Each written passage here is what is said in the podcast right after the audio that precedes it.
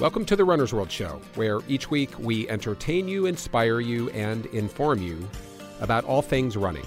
I'm David Willey, editor in chief of Runner's World.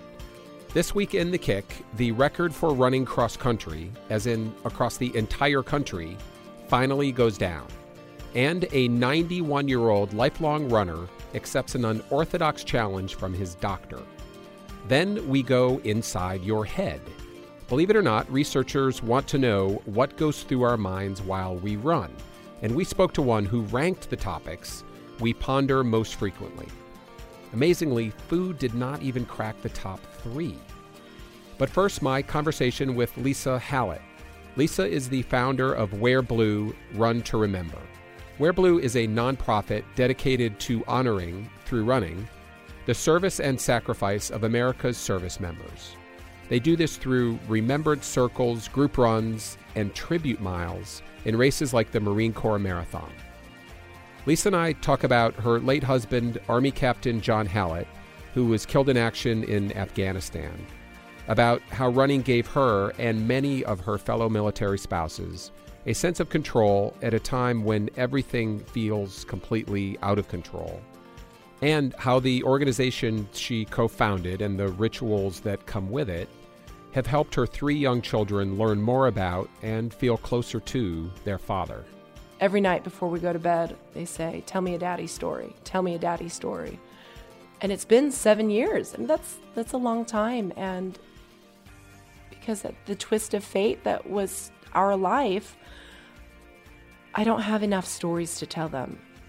And I am hmm. so grateful that I have the place to go that can help me remember for my children, with my children, when I don't always have the ability to remember on my own.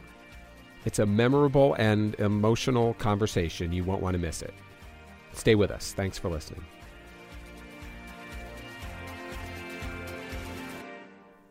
Lisa Hallett had always used running as a means to cope with the constant change of military life. But in many ways, running became her lifeline after her husband, Army Captain John Hallett, was killed in Afghanistan in 2009. A year after his death, Lisa and fellow Army spouse Erin O'Connor formed Wear Blue Run to Remember.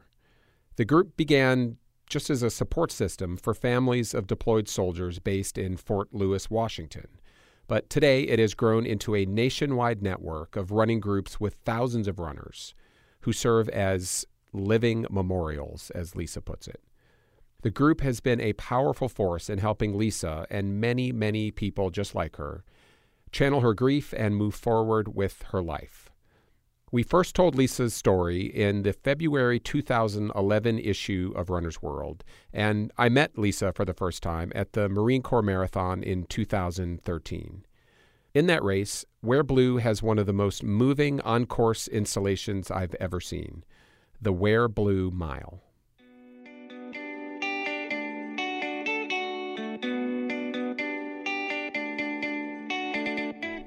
Lisa Hallett, it is great to have you on the Runner's World Show. Thanks for joining us. I am so excited to be on the call with you today. So, before we talk about Wear Blue, the organization that you started, and how big it has become and the impact it has had on so many people's lives, it feels to me like we need to talk a little bit about John, who really was the reason that you started this even before you realized that you were going to start it. So, can you tell us a little bit about John? Oh, gosh, yes. John is one of my favorite topics and mm-hmm. John John was my best friend. We John and I grew up together in the same hometown, and our our friends and our lives overlapped quite a bit. And I had the very fortunate privilege of marrying my best friend. And John had gone to the military academy, and I went to school in Santa Barbara. We had very different college experiences.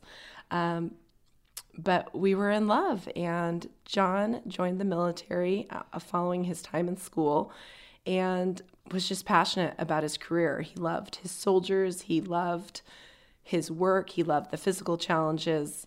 And we as a family got to just embark upon military life, which is full of adventure and some amazing people. And we traveled the world and we had three beautiful children. And we eventually ended in the Pacific Northwest. And um, we found out that John was going to go to southern Afghanistan in the winter of 2009. At the same time, we found out that we were going to have a little girl, our third baby. John deployed with his unit to southern Afghanistan in July of that year. And just a few weeks later, our daughter Heidi was born.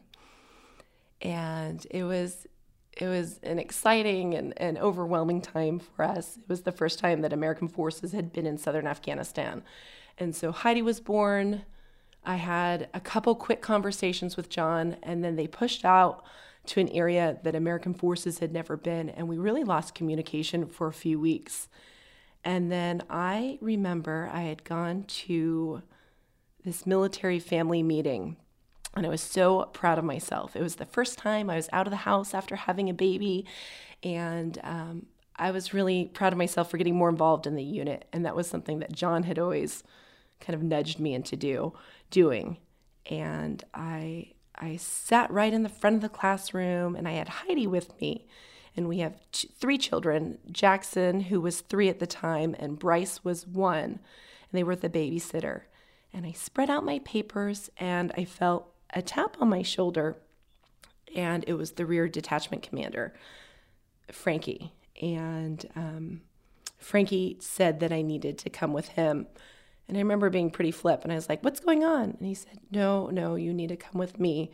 So I scooped up my papers and Heidi was in her little car seat and I picked her up and I had no idea what was going on. And, and in my head, I'm thinking, oh gosh, John's been hurt. John's been hurt. I'm thinking, you know, a, a, a leg, an injury. And we had to walk across this big grass field. And he takes me into the battalion classroom. And there are two gentlemen waiting for me, and they're wearing these green suits, and they have a white piece of paper. And the gentleman on the right, he he reads the words on that paper. He says, "The Secretary of Defense regrets to inform you that your husband, Captain John Hallett, is believed to have perished in the fires."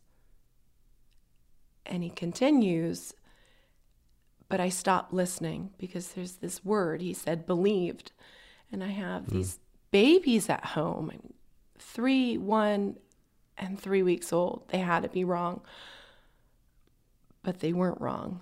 Um, John had been killed on his way home from a goodwill mission on August 25th, 2009, and he was killed with three other soldiers Ron, Corey, and Dennis. And my world was completely upside down. It, the vehicle that they were riding in was struck by an IED. Is that right? Yes. They were traveling in a Stryker on their way home from a Goodwill mission. So obviously, that wasn't in the plan.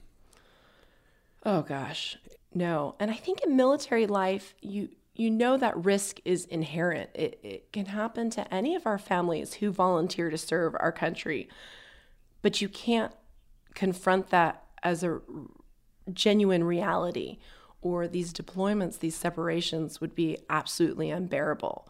So it was a known risk, but not a risk that would happen to us. And I I had no idea what I was going to do. John was John was my light. I was just blessed and I know I just knew that I was so fortunate to have an extraordinary marriage with someone I loved so much and who loved me so much.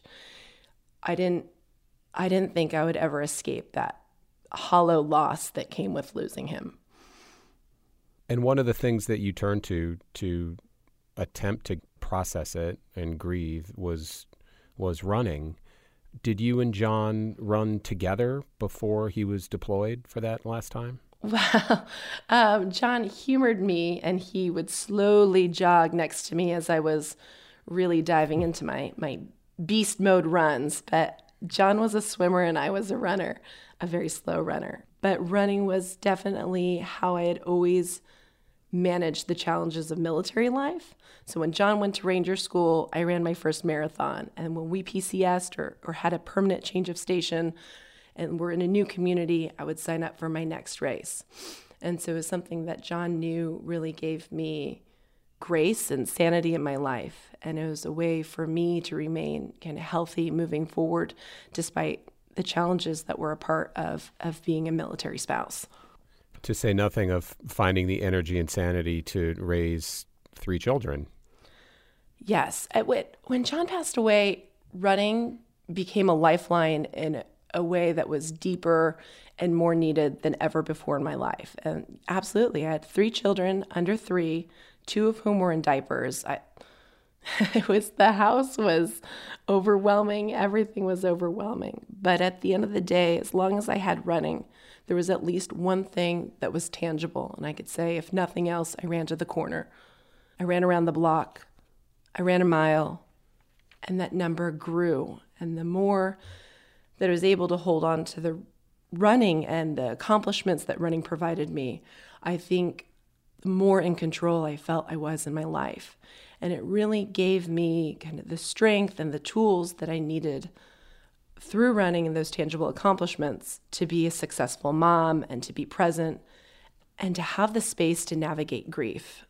And running gave me the space that I needed to separate from the craziness of, of single parenting um, into the space that I needed to grieve and to remember and to really understand that this loss was real and permanent and a part of our lives. In those early days after John's death, if I'm right, uh, sometimes you ran with the kids, pushing them in a in a triple jogger. Sometimes you ran alone. Sometimes you ran with maybe a few other running partners. Is that right? Yes, it was. The military community is amazing, and when John passed away, well, even before John passed away, when I had a baby and John was simply deployed, it a just a huge outpouring of support and love for military families. And then when John passed away, it continued. And I remember standing in my my living room, a dear friend Erin O'Connor, and she's she's holding two huge trays of pasta and she says, "Whatever you need, I'm here for you. We're going to run through this." And she was there for me and we did run through this. And in that year that John was killed and those with Corey, Ron and Dennis, we lost 41 soldiers. So as an entire community, we were confronted with, with loss and fear and heartbreak. And so Erin and I really harnessed our our love of running and all the sanity it gave us and shared that with with the community here on home soil. And so those runs that were sometimes by myself became more often with my fellow military spouses. And we used running as a way to connect, to grieve, to grow stronger, and to remember.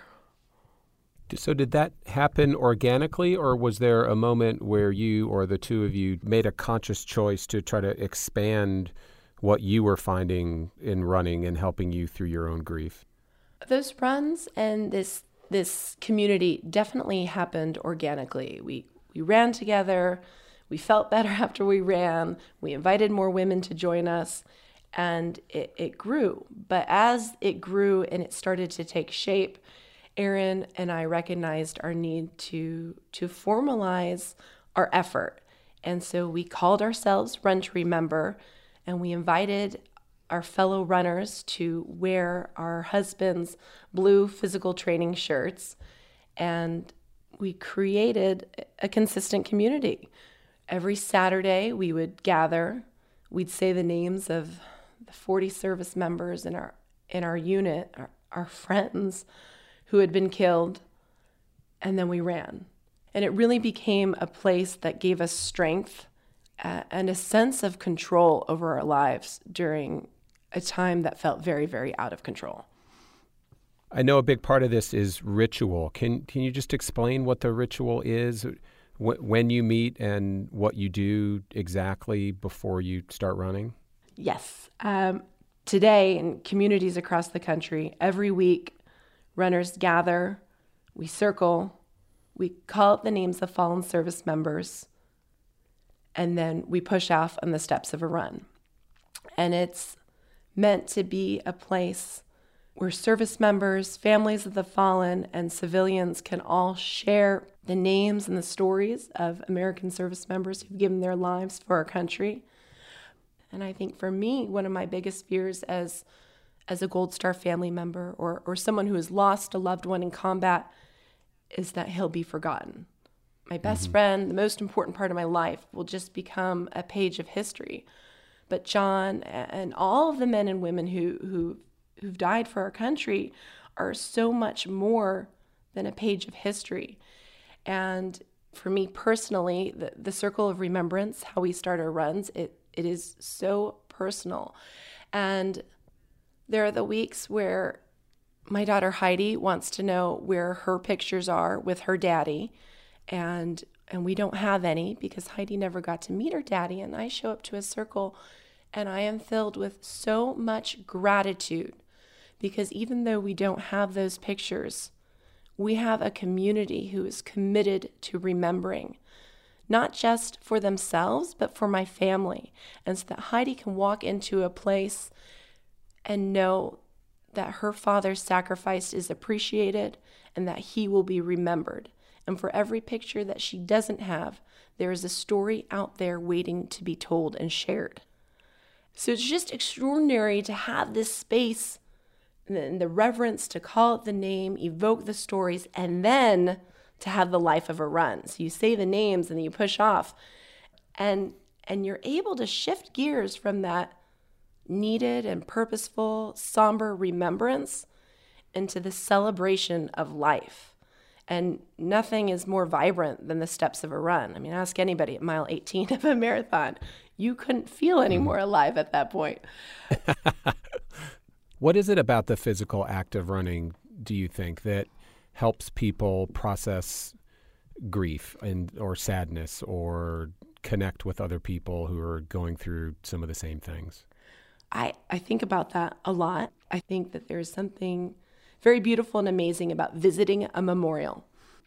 The Vietnam War Memorial, the Korean War Memorial, the Vietnam Wall, and you go to these memorials and they're powerful and you remember them, but you are a visitor at these memorials.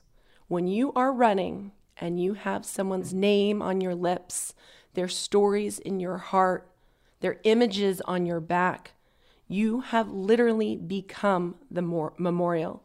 And um, by running, we are able to become a living memorial to fallen service members. And we're not stopping and visiting the memorial we are belonging to the memorial. A living, breathing, running memorial. I love that. What a great concept and beautiful. Uh, memorial Day is a very big day for families of in the military and also for Wear Blue. What happens on Memorial Day with, with you and the group?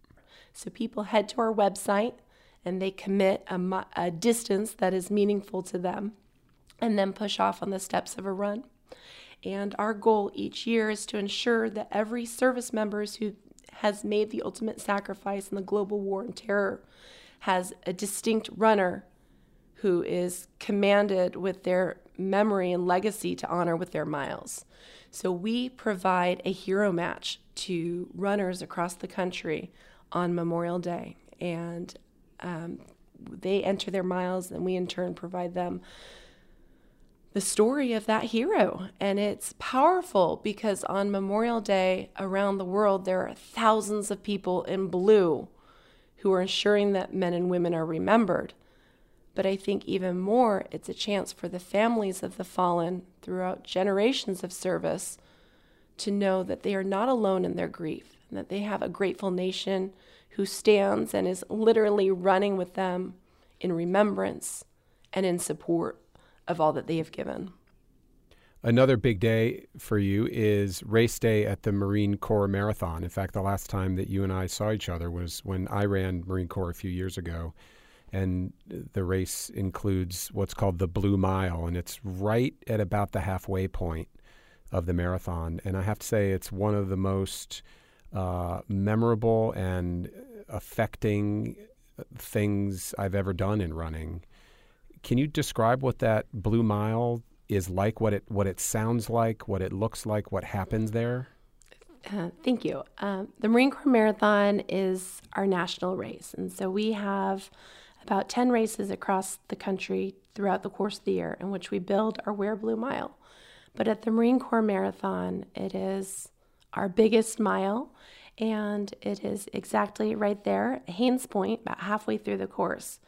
And the Wear Blue Mile is a tribute mile to fallen service members. So we line the course with faces of the fallen tribute posters. And so it's the image, um, the name of the service member, the date of death, and the age of that hero. And those posters flank both sides of the course.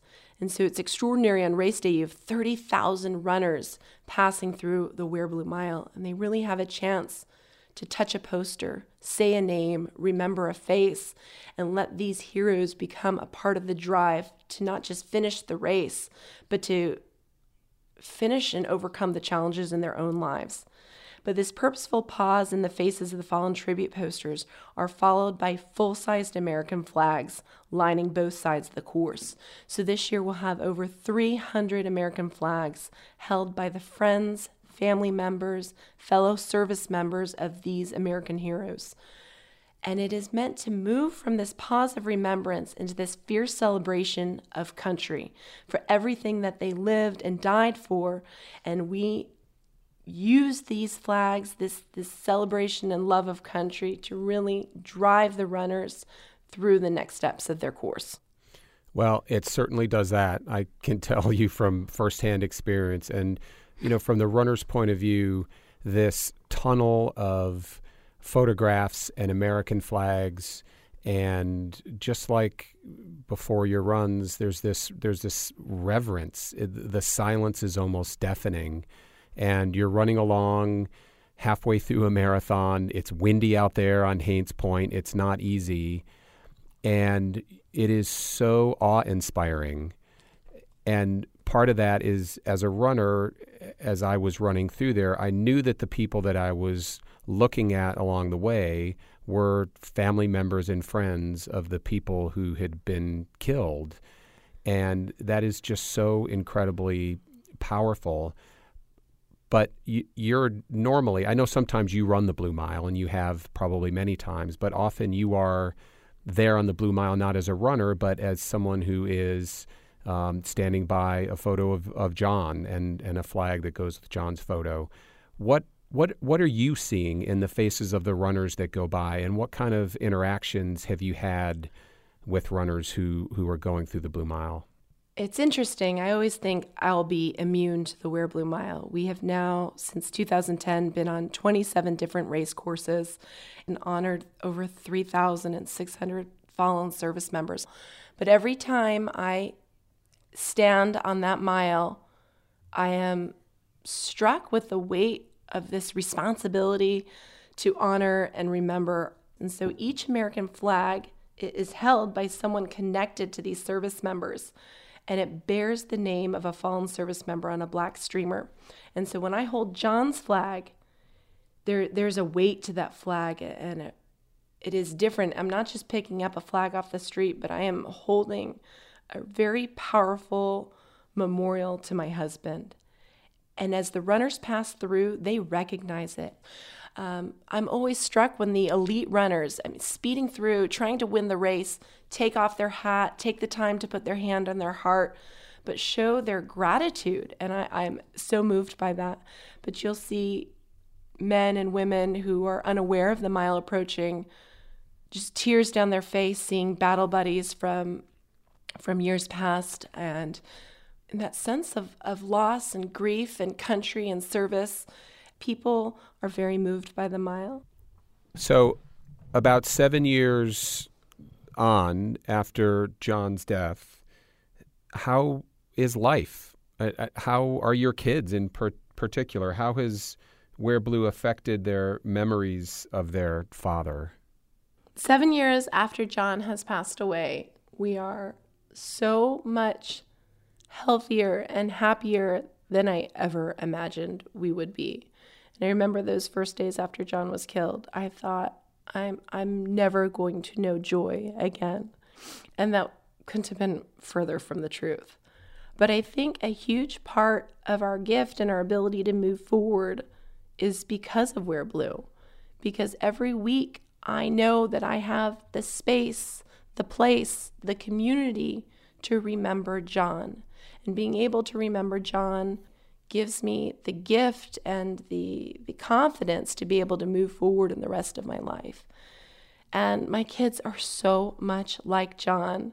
And every week they ask to go to Wear Blue, and we go to our local community run, and they proudly call out their daddy's name.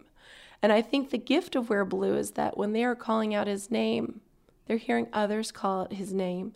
And as the military community ebbs and flows and moves in and out, they have been gifted with so many amazing stories of their father. And I think so many people want to remember John and they want to share share John's stories with his children, but they don't know exactly how. You know, do I just call her up? Do I write a note? And so we have a built-in community where it's expected to share stories. And it's been amazing to see, especially the oldest, you know, run with different members of, of John's community from West Point to men and women with whom he served, and have the space to know who their father was every night before we go to bed, they say, Tell me a daddy story. Tell me a daddy story. And it's been seven years. I mean, that's that's a long time. And because the twist of fate that was our life, I don't have enough stories to tell them. And I am hmm. so grateful that I have the place to go that can help me remember for my children, with my children, when I don't always have the ability to remember on my own. Yeah. What do you see in the kids that remind you of John? I'm especially curious about Heidi because uh, uh, unfortunately Heidi never met John because she was only three weeks old when he was killed. My oldest, Jackson, is to my chagrin, just like his daddy. I mean, he keeps me to task to be on time. He's like, "Mom, we got to go. Five, we're late. We should have left five minutes ago." He organized and they all, thank goodness, have John's um, wit and intelligence, which is a blessing for them. And um, Heidi has John's passion. And John had a very determined sense of right and wrong. And when he did something, he did it fully. And his, his work ethic was unrivaled. And I walk into Heidi's room, and she has lists on her wall. Her father loved to make lists, but she has lists on her wall of homework assignments that she has created for herself and is keeping herself on task and, and notes. And it is it is John. It is John's desire to do and be his best, just blossoming in Heidi. And I know that she's going to do great things one day. And how about you, Lisa? How how is your life changed when when we first told your story in Runner's World in the February 2011 issue, you said, uh, and you, you were talking about running specifically, but you said, I'm John's physical representation now. Do you still feel that way? In, in many ways, but I feel also that my identity is expanded. And I, I remember in those first days, all I could recognize was, I'm John's widow. My husband died. John died. John died. John died. And, and it consumed me. And so, absolutely, I did as feel as though he's John's representation. And I still feel that. And I feel my children are that as well. And I took our vows very seriously. Two shall become one. And it's such a blessing that John is a part of me. And so I absolutely feel charged and responsible to live a life in a way that would make John proud. But I also feel like over the past seven years that I've grown.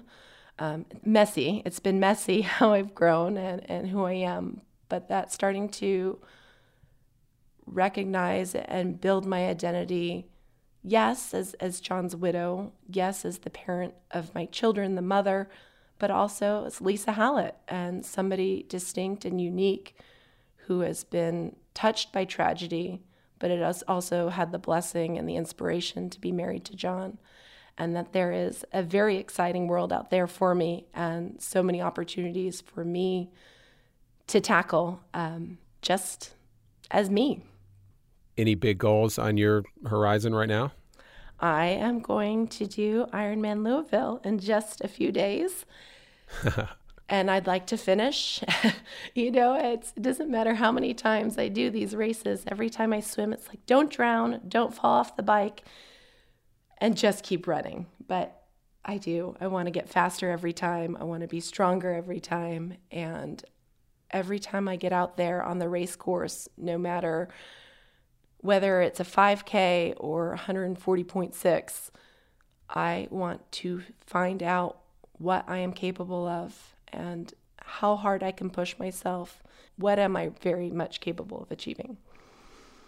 What was that first Ironman experience like for you? I did. My first Ironman was Ironman Canada. It was in Whistler, and it was on the four year anniversary of John's death and I was terrified. And I remember standing next to my friend Elizabeth at that starting line, and I, before every race, I find some person and I just have to tell them, my husband died, and I am I'm doing this race for him. And so I told Elizabeth, I said, John died, and I don't get to bring him home. And I have to I have to confront that today. And I cried and she cried. And there was this poor man standing next to us, and he said, I'm a sympathetic crier, and he cried with us. Um, but I felt strong in that I felt so vulnerable. And I was terrified on that swim. And nothing scares me more than getting in the water with 2,000 strangers and, and mm-hmm. swimming. And I remember each stroke, I just said the name of someone who loved me and loved John and believed in me and and the, it was never very complex. It went, you know, John's mom, John's dad, my mom, my children, and I said their names over and over. And then all of a sudden, I found myself saying the names of these men and women, my my Wear Blue community. It was Rachel, Erin, Jessica, and these men and women who had become my family and believed in me. And so, even though there weren't 2,000 Wear Blue people on the course with me, I knew that I had a Wear Blue community behind me and in me, really driving me forward. And no matter how slowly I finished that race, I was going to finish that race. I was going to understand that John died, but I was also really going to be empowered to move forward and live in the aftermath of that loss. What do you mean when you say you felt strong by feeling vulnerable? I think that when John first died, I remember driving Jackson to preschool and a song came on the radio and I started crying. And I had this little three year old in the back seat and he says, Mommy, stop crying. You're scaring me. And I quickly learned that grief is very scary for children and that I had to find a balance between being honest with this loss and showing my children how we grieve and how it's healthy to grieve but also making it a safe environment so that they can live a life in a world that is full of joy. And I think that when John died, I became very guarded. And racing is the space where I can drop my guard and I can be vulnerable and I could admit that John died and it is hard and I miss him. And sometimes I am sad. But in admitting that that grief, that loss, that hurt, being vulnerable, it's like touching the bottom of a swimming pool. I have something I can push off from. And so I grow stronger in admitting these hurts that are in my life because admitting them enables me to move forward from them. Yeah. One of the things that I think is most interesting about Wear Blue is that it's not just military families, it's also civilians. Anyone is welcome, right? Yes.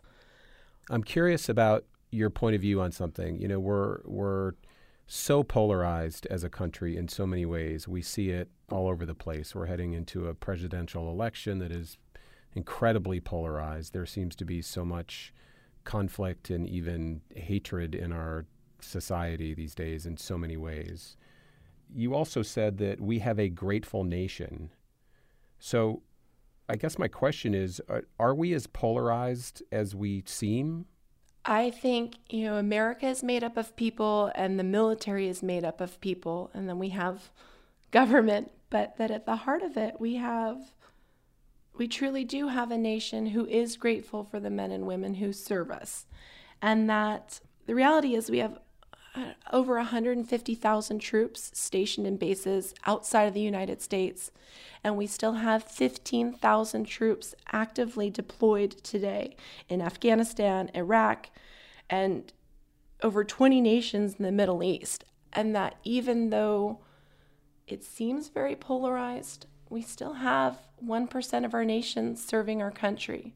And I think we really do have 99% of our country who recognize that these men and women volunteer and serve and leave their families.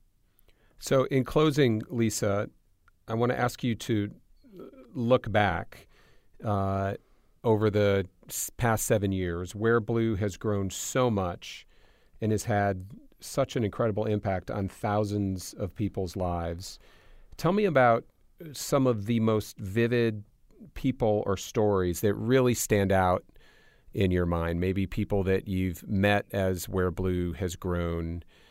And just tell me what it's like to be here today and to see what Wear Blue has become. You didn't necessarily even intend to start an organized running group.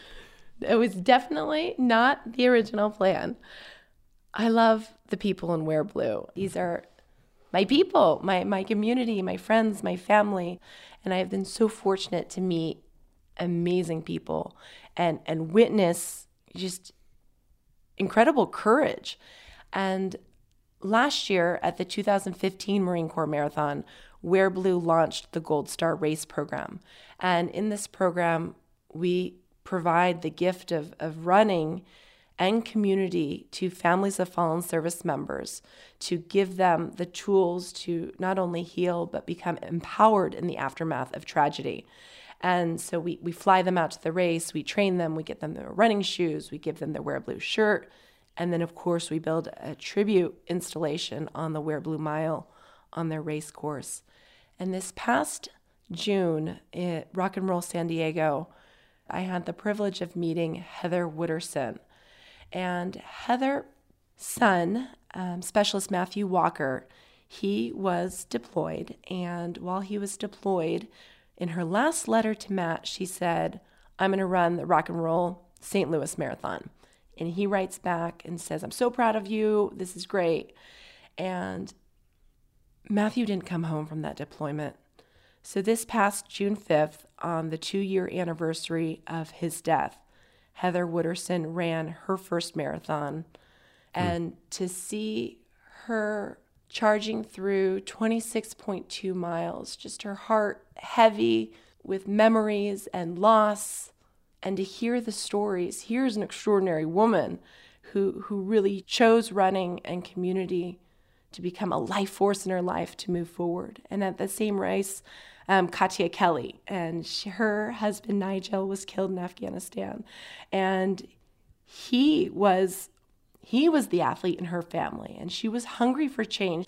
And Katia, never a runner, I believe she said she hated running, really embraced running, and I my favorite moment, I think one of my favorite all time Wear Blue moments is at the finish line of the Rock and Roll San Diego Marathon. And she has just finished 26.2 miles. And she says to me, She said, I thought I would cry. I thought I would be sad. And she said, But I am just too proud of myself. And she has this huge grin on her face. Running has always been my lifeline. But here are these men and women who running was not a part of their lives. I mean, so much that they hated it and they've embraced it and it's become a part of their culture and it, it floors me every time. Well, Lisa Hallett, you have built something pretty extraordinary and you've helped a lot of people. And perhaps more importantly, you've been an incredible role model and example for your three kids. It's been great to talk with you again. Thanks a lot for joining us and good luck in that Ironman this weekend. And we will see you at a race very soon. Excellent. I'm taking luck, prayers, and smoke signals.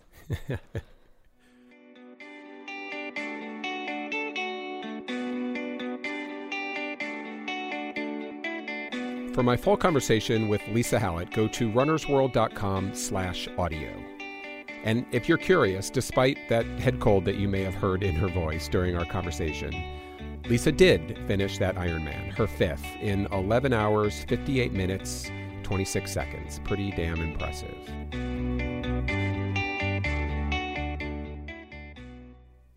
So, what do you think about when you run?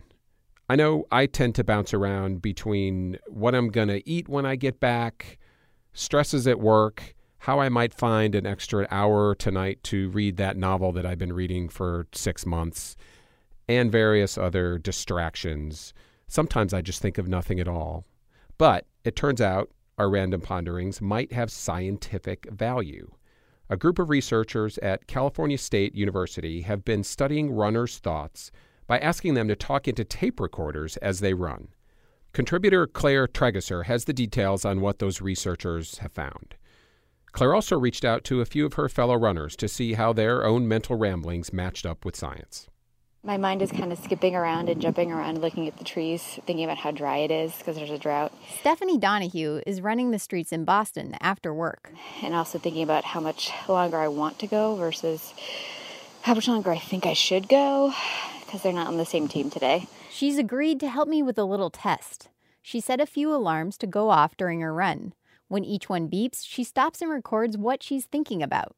Uh, I was just thinking about this young adult novel that I'm reading, and how there's a protagonist, obviously a young woman who like does magic, and if I could be a young woman doing magic and kicking ass, that's what I was thinking about, and I'm not ashamed. Her recordings are a pretty good example of where the mind goes on a run. It's something Ashley Sampson has been studying. Could we get someone to you know, to do this protocol throughout the, the duration of a long run? And can we really capture, you know, what is it that people really think about when they're running? She's an assistant professor at California State University in Northridge, where she researches sports psychology. She's also an ultramarathoner herself. Ashley set out to find what people think about when they run. Her experiment wasn't about voyeurism. Understanding runners' thoughts might help experts like her teach athletes how to better focus when the going gets tough. She was also one of her first test subjects. During the time that I was actually training for the 50 miler, so I had plenty of long runs to, uh, to, to experiment with. She thought mostly about work, her pace, and food. You know, when you know that you're you're you're almost done, you start to think about okay, what am I going to eat after this? You know, where do I want to go eat? And so then you start, you know, like for me, I would build um, like okay, what what kind of pizza do I want? For her study, 10 marathoners recorded their thoughts continuously during a seven mile run. Ashley then analyzed all the running related thoughts to see which were the most common. Number one on the list? What's called pace and distance. And so, as you obviously think, you know, if someone's on a training run, they're going to be paying attention to how far they've gone, how far they have left to go, um, looking at their pace, you know, making sure that they're on track with whatever their particular goal was that day. I know I get fixated on both of those things, which made me wonder are my fellow runners and I the same as those in Ashley's study?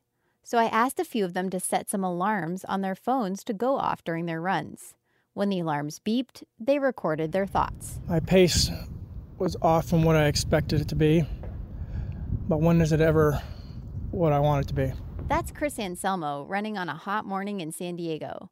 He was definitely thinking about speed and distance. Come on, get up this hill.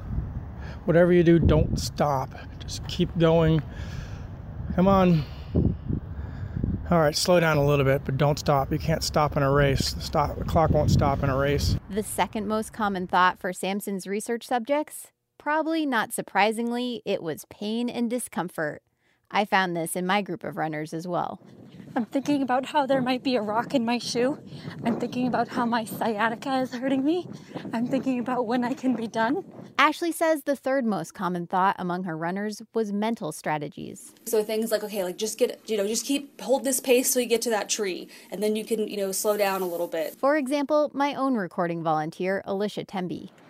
I was just thinking about on my run about how I was about to catch up to this chick, but then my alarm went off. Now I'm real far behind. Follow, and that also was before her was a dude with really long legs who breezed past me. I'm attributing that to his long legs. Um, as you can see, I get a little competitive on the boardwalk. And the final most common thought on Ashley's list was the environment. I heard a lot of that too. Whether it was noticing pretty scenery, And I, I see this girl off in the distance. She is dressed like she's going to the Del Mar races or something. I mean, really fancy, you know, I mean, looking really good. And she has one of these big hats. And I'm like, what is going on here? or complaining about the weather.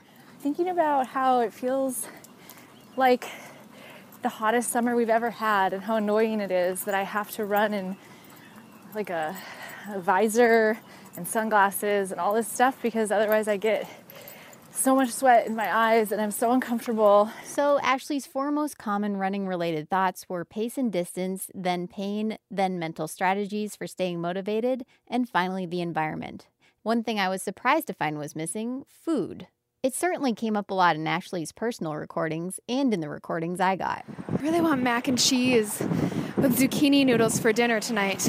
I was just thinking about the popcorn, pretzels, and hummus that I snacked on before my run. I am right now thinking about dinner because I am so exhausted from this run in, you know, it seems like pure humidity um, that I just can't get my brain to think about anything else. And I'm just thinking about a big glass of wine.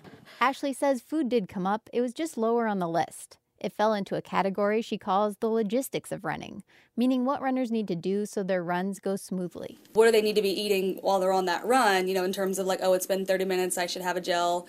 Um, but then also thinking about, okay, I've only got four miles left, and then I can go get a hamburger. Another category is what she calls social and occupational, meaning working through problems at work, in relationships, or making plans while on the run. Like what Mike Daly was doing on a recent 10 miler in San Diego. thinking a lot about success, how we define that, and happiness, trying to, you know, achieve that or find that. Daly says a lot of his best thinking is done on runs. Are we taking ourselves too seriously? I guess. Um, you know, put a lot of pressure on myself to, uh, you know, try to achieve success and be happy. Um, but sometimes at the sacrifice, I think of maybe taking things too seriously, taking myself too seriously, and it takes the fun out of it. As Ashley and I found, a lot of our thoughts are just completely random funny, profound, or just weird. Always wondering why the Ben and Jerry's don't have the chunky monkey. They want you to buy that big thing, and all I want is a little scoop, little taste, to player to reward myself for all this hard running. Did the 17 year cicadas in New York unearth themselves on the same day as the 17 year cicadas in, let's say, Hudson Valley, Ohio? How do they know that it's been 17 years? Imagine if humans had that kind of timing. Imagine the productivity that would yield. From focusing on pace to pondering ice cream, Ashley says there's no such thing as bad running thoughts. There's just better ways to think through challenges. She's using this research in her psychology work with athletes. She says collecting runners' thoughts shows that we aren't always upbeat, but that's okay. When you're feeling like crap, what matters isn't that you have crappy thoughts, it's how you deal with them. And it's those mental deal with it strategies she's hoping to instill in athletes. And so instead of just saying like you can do it, you know, you can be okay, focus on your breathing, focus on your turnover, you know, think about your arm swing, those types of things. So it becomes more of like a practical, you know, pragmatic type of thing versus just this sort of positive, you know, you can do it, rainbows and puppies. Although, if you want to think about rainbows and puppies, or magic powers, or what you're eating for dinner tonight, that's okay too. Thanks again to all the runners who shared their running thoughts with us. There were too many names to mention here, but you can find everyone who helped us out at runnersworld.com/audio. And now it's time for the kick with producer Brian Dalek and reporter Kit Fox. Getting things started this week, Brian. There's this really heartwarming story out of Texas. What can you tell us more about that? Yeah, a small fun event happened last week in Plano, Texas. A 91 year old, his name is Tony Tadeo. He had surgery to replace a heart valve in January, and his doctor decided, hey, you're a lifelong runner. I want you to rehab and get back to your life as a runner. So he challenged him to a 5K at some point this year, and they did it last week. So this doctor sounds awesome. So Yeah. He's, he's literally like comes in and he goes, "Hey Tony, let's run a 5K." Yeah, so Dr. Michael Mack, he was the chief surgeon at the Heart Hospital in Baylor, Plano. That was his idea, and it really did help Tony. And the other thing that helped is he pushed for a non invasive surgery to do the heart valve transplant. So Tony was in surgery for an hour or so instead of an open heart surgery. He was home the next day running two weeks later. Wow. And then, you know, once he got back to full strength and got through like a very hot summer down in Texas, they decided to do a race in the fall. And that's when they got together last week. So how did Tony and my new favorite doctor do? Well, they did the 5K course with, you know, all the colleagues at the hospital, the nurses who helped Tony and Dr. Mack throughout the whole thing. And, uh, you know, going forward, they want to continue to do 5Ks at least once a year together until Tony's 100. That's his goal. And he wants to do the Boston Marathon when he's 100. The other thing that's awesome, Tony, he had this great quote that every time he runs, he feels like a lion. I love that. Awesome job to Tony and the doc. Okay, and I'm glad we're talking about this now. We're recording on a Tuesday. You were covering something in New York City on Monday. We actually had a tweet last night hoping that this episode would include this story, and here it is. Yes, the fans are clamoring. Tell us um, why you're in New York. Okay, this is actually just an amazing story, an amazing feat. And it's actually a, not to butt in, but it's a feat we've kind of been looking at for over a year now, with and really 36 years. Yeah, as so- something we didn't think could be broken. I know. So, ultra runner Pete Kostelnik ran across the country, and he did it 3,067 miles in 42 days, 6 hours, and 30 minutes. That is a new world record for the fastest run across America. He shattered the mark. And when we say shattered, what was the old mark? So literally shattered the mark. So the old mark was 46 days, 8 hours, and 36 minutes. and who held that record? And that was held by Frank Giannino Jr. He's, he was a shoe salesman. He said it in 1980.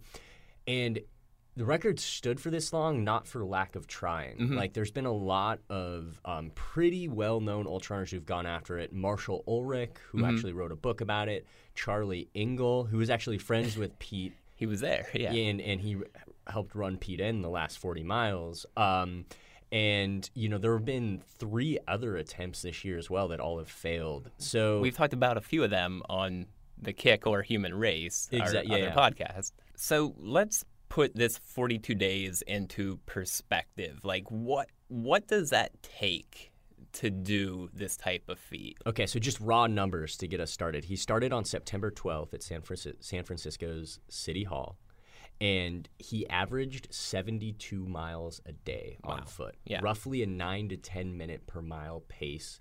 He did two runs a day, got up at three, did like 40 miles Mhm. in the morning.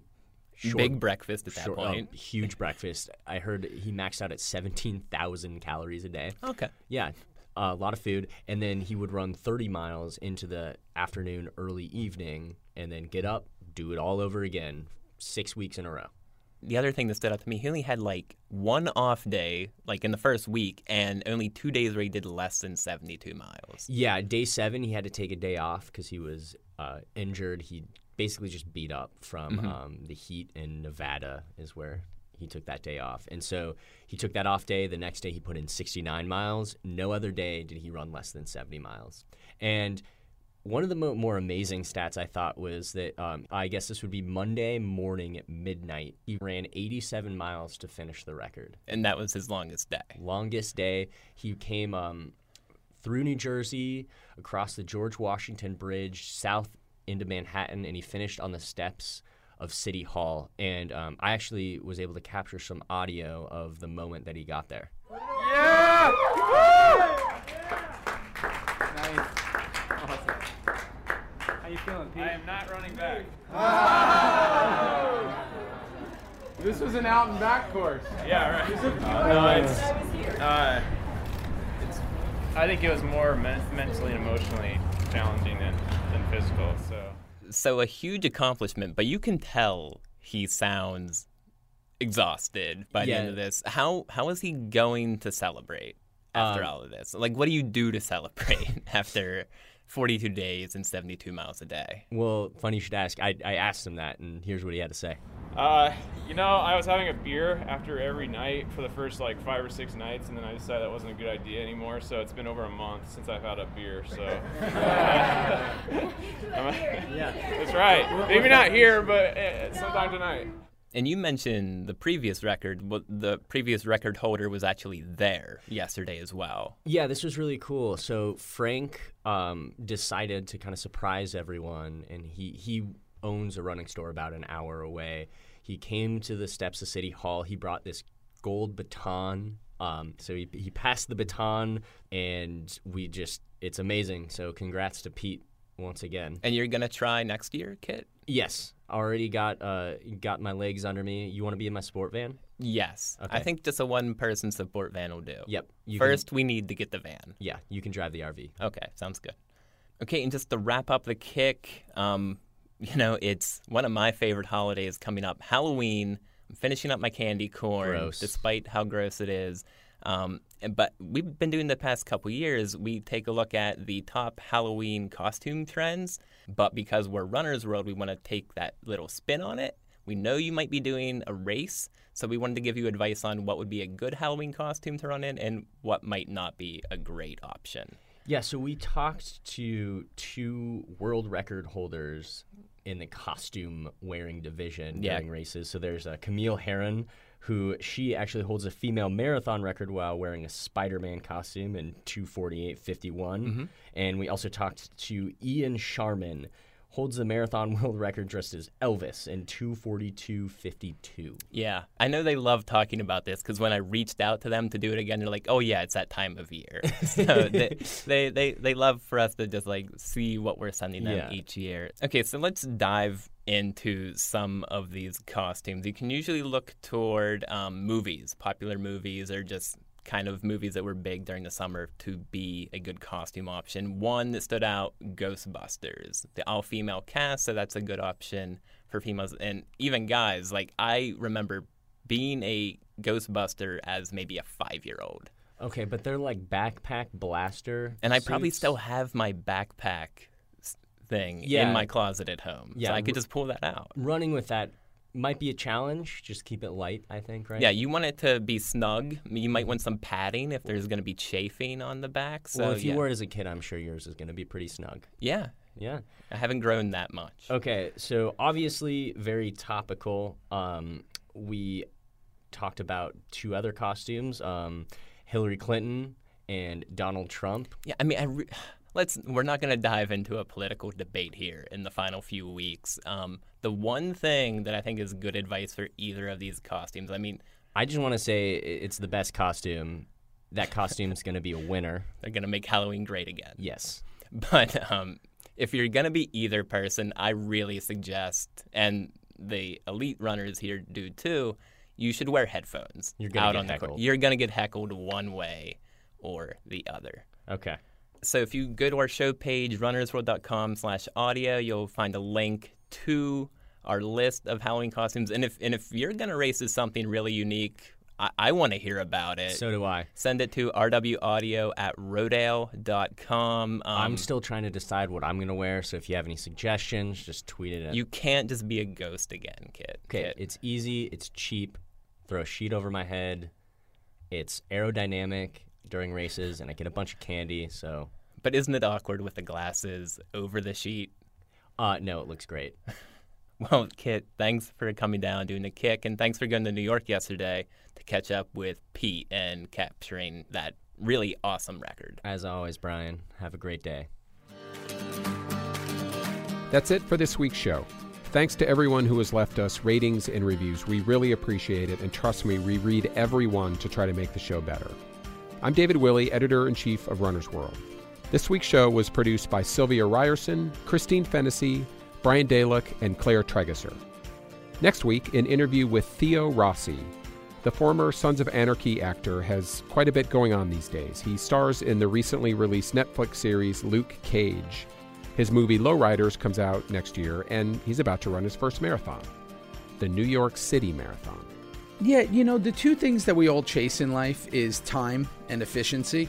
And when I had to lose all this weight for this film, you know, I was playing this like crystal meth addict, and I really wanted to like kind of get into this body of, you know, what somebody would look like and feel like, you know, in this in this emaciated kind of state. I had to like, you know, I had a diet where I was eating like, not that I recommend this to anyone, but I was eating like, you know, eight nine hundred calories a day, and I had like no sugar. But then also I had to find a way. I was doing so much research. I was like, okay, what's the most efficient way to burn calories in the shortest amount of time. Thanks for listening, and we'll see you next week.